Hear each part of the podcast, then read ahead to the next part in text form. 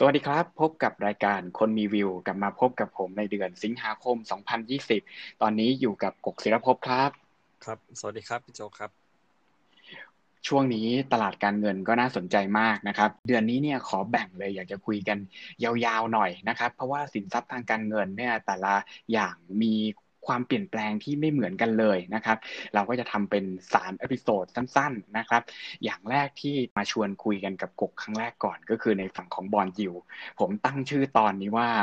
นิ่งแล้วก็ดำดิ่งสู่ก้นมหาสมุทรนะฮะคือจะเห็นว่าบอลยิวตอนนี้เนี่ยไม่ว่าจะเป็นของที่ไหนเนี่ยก็ปรับตัวลงเรื่อยๆ ทั้งๆที่ดอกเบี้ยตอนนี้ธนาคารกลางหลายที่ก็หยุดลงนะ คิดแล้วก็ไม่คิดแล้วก็ไม่คิดจะขึ้นแล้วก็ไม่ได้จะปรับลงด้วย ถ้าเราไปดูเนี่ยจะเห็นบอลยิวสหรัฐอย่าง 2 ปีเนี่ยลงมาอยู่แค่ 0.1 เท่านั้นเองนะครับในขณะที่ปีเนี่ยก็อยู่ที่ประมาณ 0.5 ดอกเบี้ยของธนาคารกลางสหรัฐเนี่ยอยู่ที่0.25 นะครับ ยังค้างอยู่ตรงนี้อยู่ ถ้ามองดูก็คือว่าปรับตัวลงมาตลอดจากเดือนก่อนที่เราคุยกันในแถวประมาณแบบ 60-70เนื้อกบนะครับอ่าตอนนี้ห้าสิบคิดว่ากกมองยังไงต่อบ้างครับสำหรับบอลยูของฝั่งสหรัฐครับ ถ้าของฝั่งเมกอ่า US นะครับ ก็ จริง ๆ มันไม่มีแคตตาลิสอะไรใหม่ ๆ นะครับ ที่เข้ามากระทบตลาดในช่วงสั้น ๆ นี้นะครับ ตอนนี้จริง ๆ ถ้าพูดถึงเรื่องแบบตัวเลขของโควิด หรืออะไรพวกนี้จริง ๆ ก็เป็นเป็นอะไรที่ตลาดมันรับรู้ไปหมดแล้วนะครับ ว่าว่าเทรนด์ของการติดเชื้อมันก็ยังเพิ่มขึ้นอยู่ ก็ชะลอลงบ้างในในบางประเทศนะครับ US ก็ยังคอนเทนไม่ได้อะไรพวกนี้เป็นเป็นเป็นเรื่องที่ไม่ได้ใหม่นะครับ เพราะฉะนั้นไม่มีไม่มีแรงกดดันบนบนกิวของสหรัฐอย่างแน่นอนนะครับ จริงๆแล้ว ผมเนี่ยคิดว่าตลาดเหมือนเหมือนกำลังรออะไรบางอย่าง แต่จริงไม่รู้ว่าตัวเองรออะไรอยู่นะฮะก็คือเหมือนแบบมันไม่มีอะไรใหม่มาพูดมาพุชครับจริงในใจผมเนี่ยคิดว่าอีเวนต์ถัดไปที่น่าน่าจับตาจริงก็คือการเลือกตั้งของฝั่งอเมริกานะครับ ซึ่งตอนนี้ไม่ค่อยมีใครพูดถึงมากนะเท่าไหร่นะครับ ถ้ายังเป็นทรงนี้อยู่เนี่ยผมว่ายิวก็ยังยังแกว่งตัวในกรอบแคบๆอยู่นะครับ จนกระทั่งถ้าตลาดเริ่มพูดถึงเรื่องของการเลือกตั้งมากขึ้นเนี่ย ผมว่ามันจะมี มันจะมีความไม่แน่นอนที่เกิดขึ้นค่อนข้างสูงมากนะครับ แล้วก็อาจจะทำให้บอลยูเนี่ยจริงมี tendency ที่จะเทรดในกรอบแคบๆแล้วก็ bias ไปทางข้างล่างมากกว่านะครับ range ที่เทรดได้จริงๆ มันก็คงน่าจะอยู่ประมาณแถวๆประมาณจุดสี่ห้าถึงจุดห้าห้าประมาณนี้นะครับ แต่ว่าผมคิดว่าคือบอลยูมันอยู่ที่ประมาณจุดแถวๆจุดห้าเนี่ยมันก็ค่อนข้างต่ำมากแล้วนะครับ การที่จะเทรดลงไปต่อเนื่องได้อีก มันก็ก็น่าจะเป็นเรื่องค่อนข้างยากนะครับ แต่ในขณะเดียวกัน มันก็ยังไม่สามารถขึ้นได้เหมือนกันด้วยสภาวะเศรษฐกิจที่แบบที่ที่แย่มากก็อย่างที่บอกไปนะครับ ว่าสุดท้ายแล้วบอลยูสหรัฐน่าจะแกว่งตัวในกรอบแคบๆนะครับเนี่ยนะผมก็มีมุมมองที่เรียกว่าก็คล้าย ๆกันนะครับ แต่ว่าในฝั่งขาขึ้นเนี่ย จริง ๆ นักวิเคราะห์โดยเฉพาะนักเศรษฐศาสตร์หลายคนเนี่ยก็มองว่าระดับปัจจุบันเนี่ยมันเรียกว่า เรียกว่าต่ำผิดปกตินะครับ แล้วก็มีโอกาสที่จะปรับตัวขึ้นได้ ถ้าจะเพิ่มเติมจากของกกเมื่อกี้เนี่ย จุดหนึ่งที่นักวิเคราะห์มักจะมองก็คือในส่วนของ supply ซึ่งมันเยอะมากๆนะครับ แล้วก็การเลือกตั้งเนี่ย จริงๆ กบอาจจะบอกว่าดูยังไม่ค่อยมีใครสนใจจริงๆเหลืออีกเนี่ยนะ ถ้านับวันนี้ก็คือ 90 วันจะเลือกตั้ง ใช่ ไกลมากจริง ๆ คือใกล้มากเลย ต่ำร้อยวันเนี่ย แต่ว่าร้อยวันก่อนการเลือกตั้งสหรัฐเนี่ยเขาบอกว่าเหมือน infinity อะคืออะไรก็เกิดขึ้นได้ นั้นลำบากมากคือถ้ามองในแง่ของผลเลือกตั้งนะครับ คือโดนัลด์ทรัมป์เนี่ยโอกาสที่จะเข้ามา คือทุกคนคิดว่าอยู่แล้วแหละว่า คงจะมีการทำนโยบายกระตุ้นเศรษฐกิจ แต่ฝั่งของโดนัลด์ทรัมป์เนี่ยสิ่งที่ทุกคนเห็นก็คือว่าเป็นริพับบิกันซึ่งปกติมักจะต่อต้านการเพิ่มปริมาณหนี้นะ อ่าส่วนใหญ่จะค่อนข้าง conservative มากกว่า แล้วทรัมป์ก็พยายามจะเอียงข้างไปในด้านของการเพิ่มรายได้ก็คือการลดภาษี แต่ถ้าเกิดกลับมาเป็นฝั่งของเดโมแครตแล้วก็เป็น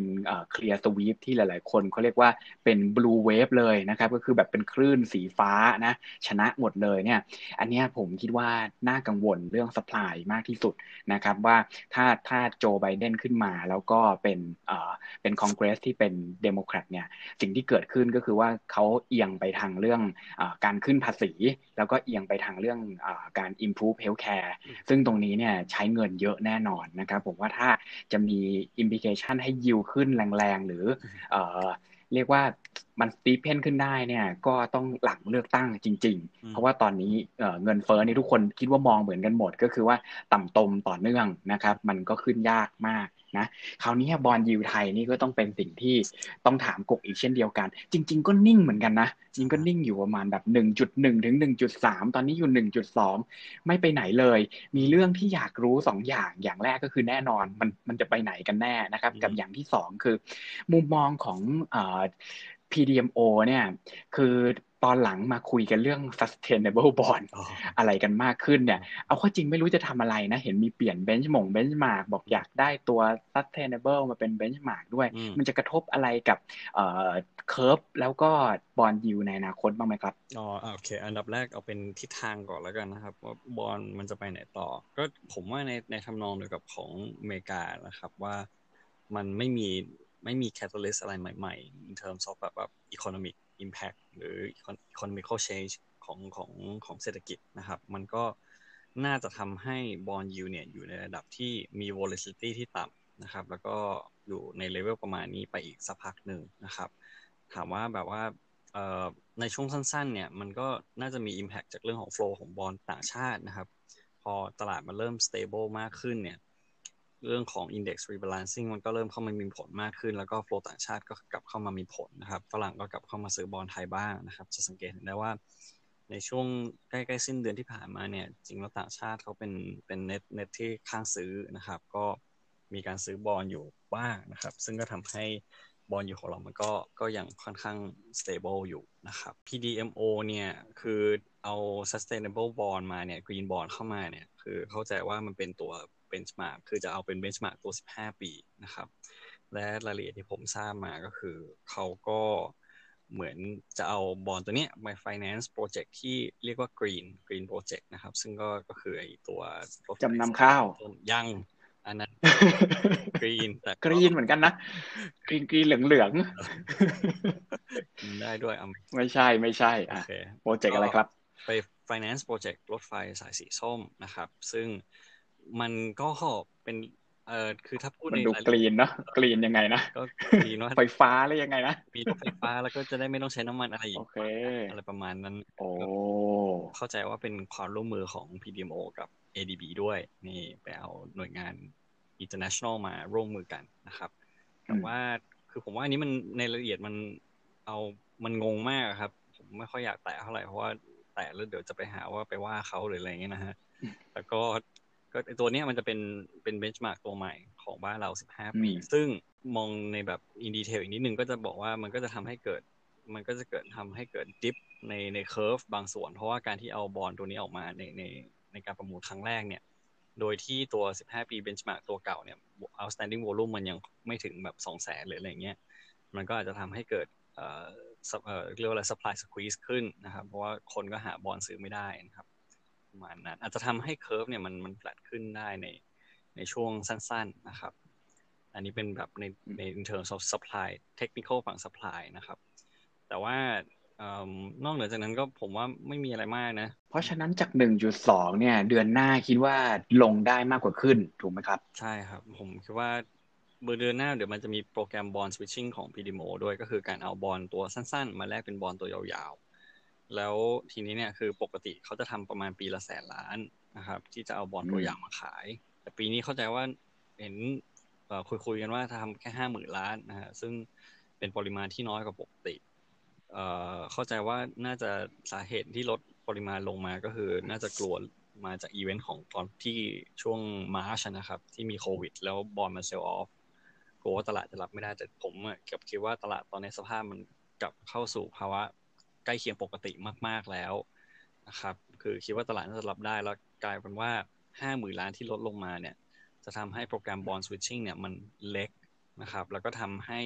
มีคน subscribe มาในปริมาณที่ค่อนข้างเยอะ แล้วเดี๋ยวสุดท้ายจะกลายเป็นว่าแย่งกันซื้อ bond ซึ่งก็จะยูลงยูลงนั่นเองนะครับ แล้วก็ผมคิดว่าไอตัวเทคนิคสำหรับตัว 15 ปี benchmark ที่พูดไปเนี่ยทำให้เกิด supply squeeze ในช่วง 15 ปี แล้วก็เป็นไปได้ว่า 15 ปีอาจจะลง เยอะกว่าเพื่อนก็อาจจะทำให้ curve flat ได้ อะไรประมาณนี้นะครับ ไอเดียคร่าวๆ เพราะฉะนั้นถ้าเกิด bond yield สหรัฐ10ปีเนี่ยเดือนหน้าลงไปได้ถึง 0.5 อาจจะ 0.49 ก็ได้ กกฟันธงให้หน่อยครับว่า 10 ปีเราเนี่ย คิดว่าน่าจะไปอยู่ได้ตรงจุดไหน ก็ประมาณ1.15 ครับ คือผมไม่คือผมว่ามันลงนะ แต่ว่าผมว่ามันแบบลงไม่ได้เยอะ เพราะว่าอย่างที่บอกไปว่า volatility มันไม่มีอะไรเลย มันไม่มีอะไรมาเป็น catalyst ตัวใหม่ เพราะฉะนั้นการลงของมันจะเป็นลงด้วยแบบ ไม่ว่าจะเป็นแบบ supply เทคนิคฝั่ง supply shortage หรือว่าเป็นdemand surge หรืออะไรประมาณนี้ครับ มันก็จะเป็นแบบ temporary มาก ๆ เลย เพราะฉะนั้นก็ลงไม่ได้มากครับ ประมาณ 1.5ถึง1.1.1 นี่คือเต็มที่สุดๆละอะไรประมาณนี้ครับ ผมสรุปให้ฟังอีกหนึ่งครั้งสำหรับ ตีมของเราก็คิดว่า bond yield เนี่ยยังจะนิ่งแล้วก็ค่อยๆ เรียกว่าจมลงไปในก้นของมหาสมุทรนะครับ ใครที่ซื้ออยู่ก็ตอนนี้ต้องบอกว่าผลตอบแทนก็คงไม่ค่อยมีนะ แต่ถามว่าความเสี่ยงสูงไหมเนี่ยก็อยู่ในระดับที่ต่ำเช่นกันนะครับสำหรับวันนี้ผมกับกกก็คงต้องลากันไปก่อนนะครับ แล้วก็กลับมาพบกันใหม่เมื่อตลาดมีความเปลี่ยนแปลง หรือว่ามีเรื่องอะไรสนุกๆเดี๋ยว episode หน้าเรามาคุยกันเรื่อง ค่าเงินนะครับ แล้วก็หุ้นกันต่อไปสำหรับวันนี้ สวัสดีครับ สวัสดีครับ